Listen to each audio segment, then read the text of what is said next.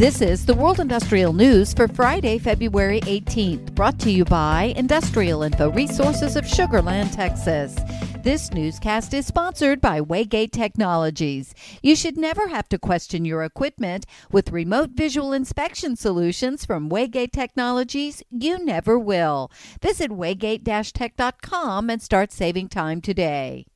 The U.S. Energy Information Administration's latest short term energy outlook forecasts U.S. natural gas marketed production will increase to an average of 104.4 billion cubic feet per day in 2022, and then to increase to a record high 106.6 billion cubic feet per day in 2023, driven by higher prices.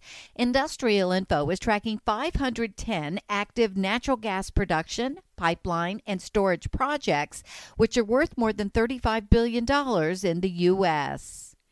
The Tennessee Valley Authority Board of Directors on February 10th decided to explore next generation nuclear power technology by investing up to $200 million over the next two to three years. It's part of its strategic goal to decarbonize its electricity supply.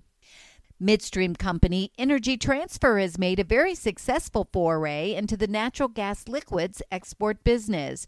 The company operates export facilities in Nederland, Texas, and the first very large ethane carrier was loaded from its joint venture Orbit terminal in January last year.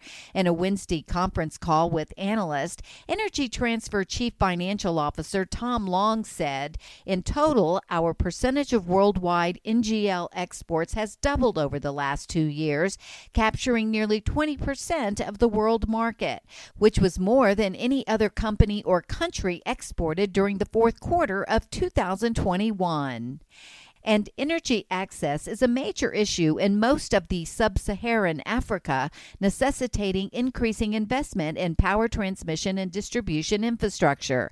The region's transmission infrastructure is inadequate and is a key factor responsible for stranded generation capacity. Industrial Info is tracking T&D projects in Africa worth $21.5 billion.